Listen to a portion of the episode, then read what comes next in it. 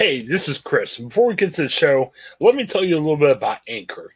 Anchor is our way of we record podcasts. Fantastic. Let me tell you why. It's easy. It's free. There are creation tools that we can record and edit your podcast right from your phone and your computer. Anchor will distribute your podcast for you, so it can be heard on such um, providers as Spotify, Apple Podcasts, and many, many more. You can make money from your podcast with no minimum listenership. It's everything you need in a podcast and so much more. Check out Anchor, and you can find it all in one place. Download the free Anchor app or go to anchor.fm to get started. Anchor, it's a fantastic way of creating your first podcast and making it work.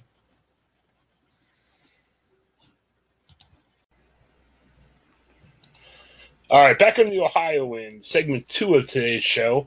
Um, hey, thanks again yesterday. Um, I know we tape early in the morning, and it's always not easy to have guests on.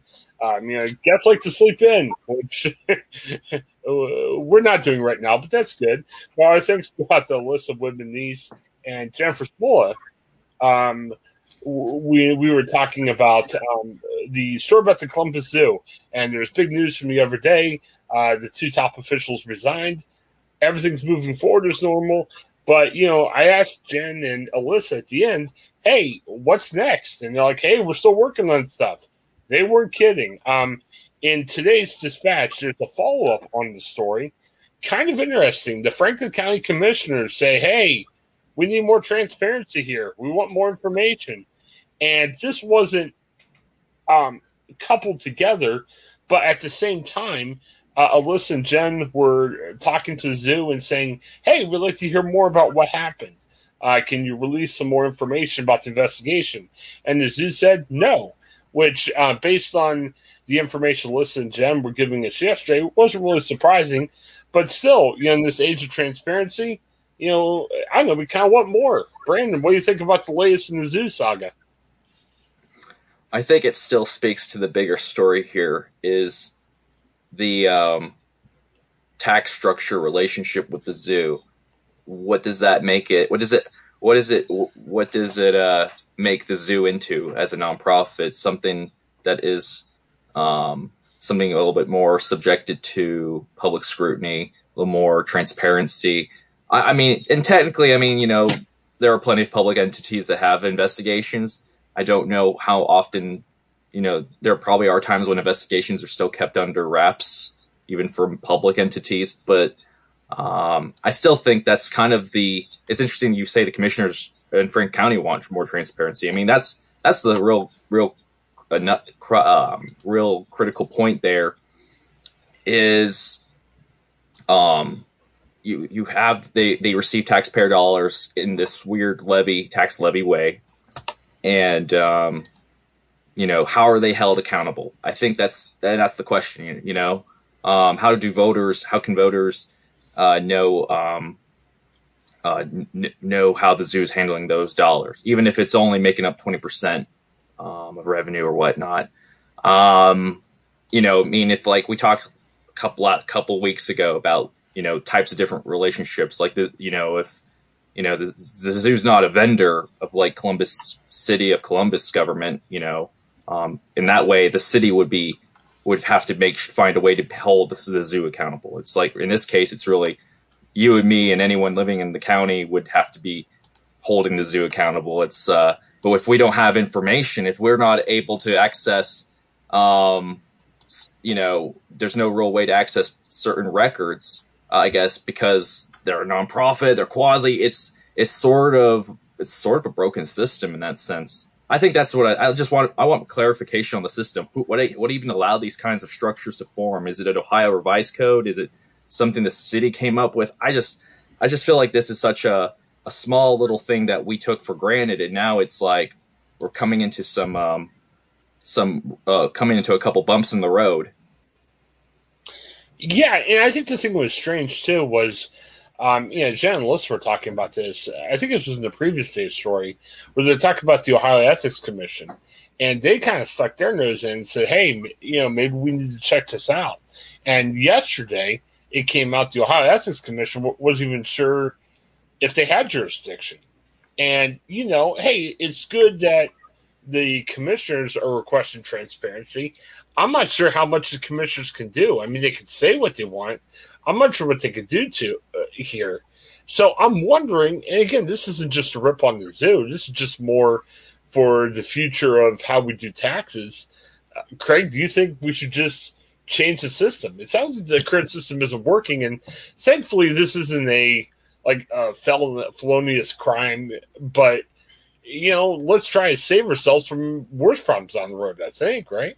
Well, but it makes you think though that since the zoo's not being transparent, is there something more to the story? I mean, I, I, think if if the zoo had come out and said, well, you know, these two guys are not going to be fired for what they did. What they did was not right, but they're not going to be fired. Then I think people would have said, okay, well, at least the zoo is is taking a stand on what we've been told, which is, you know, the, the maybe the misuse of the property, and then also maybe the the misuse of tickets and things like that.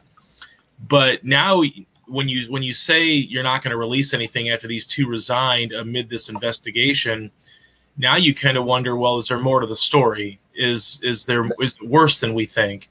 And even if it isn't, we still think that because we don't know what the answers are, and we never maybe will, I guess, because they don't have to give the you know the final you know investigation. I, I you know you ask if we should change the system, probably, but you know you're talking about a company or a business that you know relies on 20% of their their revenues to to come from this tax levy i don't know how how the commissioners in franklin county operate but they would you know have the ability to i would think maybe not allow this levy money to come in through you know their tax funds to to be given to um, the zoo. I maybe they can i don't know. I'm not sure exactly what you know, yeah, Frank- how how does the flow of money work? Yeah, whether it just or or if um, you know, in a lot of cases, you know, sometimes the commissioners will approve levies, so maybe they can just say no, we're not going to approve your uh, your request for a levy for money for the zoo. So I think this is probably a great next step as far as you know seeking transparency because I think the commissioners might have a little bit more power down there than you know whatever you want to call this investigation and, and, what it was and what it is and even compared to what the ohio ethics commission who probably shouldn't have come out publicly and say we don't know if we even have jurisdiction because now you know if there's ever anything found and they try to take it to some you know higher power the the zoo can just say well they don't even know if they can even investigate right. so you probably don't want to put your foot in your mouth well, that way but they didn't I have mean, any choice. I mean, I think that's such a that's how long has this system been around? How long has it been? Yeah. You know, I mean, usually right. I feel like this has to come from the revised code. Like it probably like COSI tried to, uh, and uh, you know, the museum down here in Columbus tried to uh, seek a similar relationship here down in, uh, in a few years back, and I think their levy levy got rejected. I don't know if they even were successful another time, but um, um, because I remember uh, COSI officials like, yeah, the zoo got theirs, but we didn't. Um, it's just it's just sort of uh, uh, interesting how these cultural institutions, very who do great work, no question, who do a lot for these for Ohio communities, but I think it's just like the rules of engagement are not clear, and I think it's just if we don't even know how to even engage or try to even say, figure out, you know, what you know, a simple simple uh, way to request certain records or documents, or even if we if it's like you know like if I I'm like you know I can certainly go into the office and say I want X, Y, and Z, and then the folks are like laughing you out, out your way out the door. Um, we don't even know if we can even we, are not even sure if that's a situation a similar situation we're in or what's going on. Um, too, right. too much murky. I think we, there. I think I think in this case we need a precedent set one way or another. We need a precedent set and I think that precedence will be the Columbus Dispatch or another media entity filing an Ohio Claims Court um, document asking for the release of public records that maybe they otherwise haven't been privy to, and then allow a mediator to determine whether it's you know back and forth between the Columbus Zoo and attorneys for the newspaper or the media outlet, or a mediator step in and say, okay, this is what I'm ruling, because I think, like you said, it's too murky right now. It's very muddy water, and I think even if even if the precedents sides with the Columbus Zoo being protective of their records, that's fine.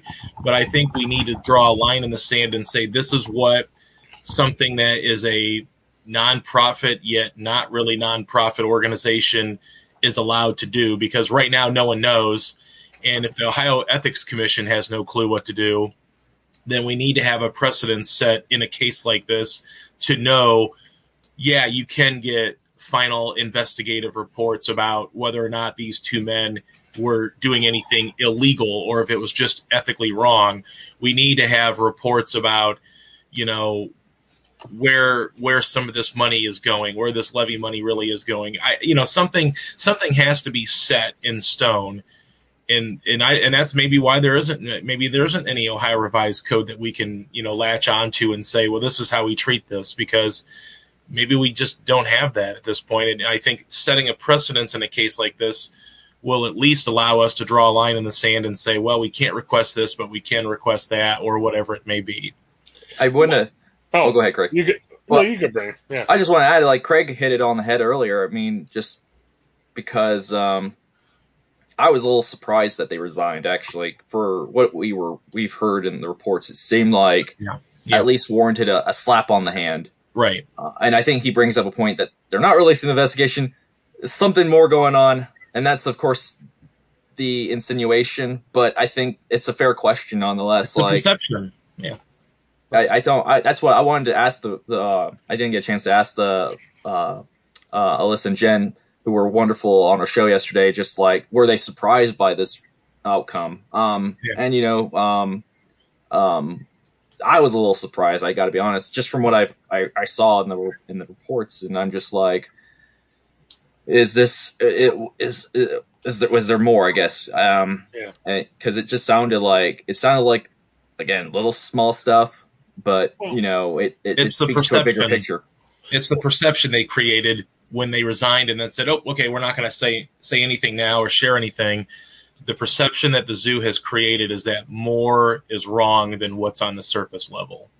Because Well- they could have said they could have said them resigning was the greatest idea because they should have resigned because what they did was totally wrong. They were going to get fired likely, but instead they allowed them to resign and cover up you know whether it's just that or if it's more than that now we don't really know and that's worse than us knowing and them at least coming out and saying yeah you know what they probably didn't have to resign but we appreciate them resigning Right. And let's pull back the curtain a little bit. Um, in journalism, good journalists don't reveal their source. And we're good enough journalists where we didn't ask that question, and they're good enough journalists where even if we asked, they wouldn't have said that.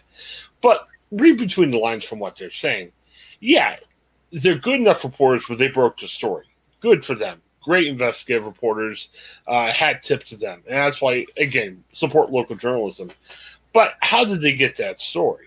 I'm assuming somebody from the inside, and I, I don't know if that means a worker, maybe somebody who deals with the Columbus Zoo, whatever the case may be, knew of the situation, got frustrated, and said, "Darn it, we're going to talk to the media." I mean, isn't that what it sounds like? Just how Yeah. would they have heard? Uh, Yeah. I mean, that's not that's that that was another question I had for them. We didn't get a chance to ask, but um, um, that's fine. I think it because, um, yeah, protect your sources by all means. Uh, totally on board.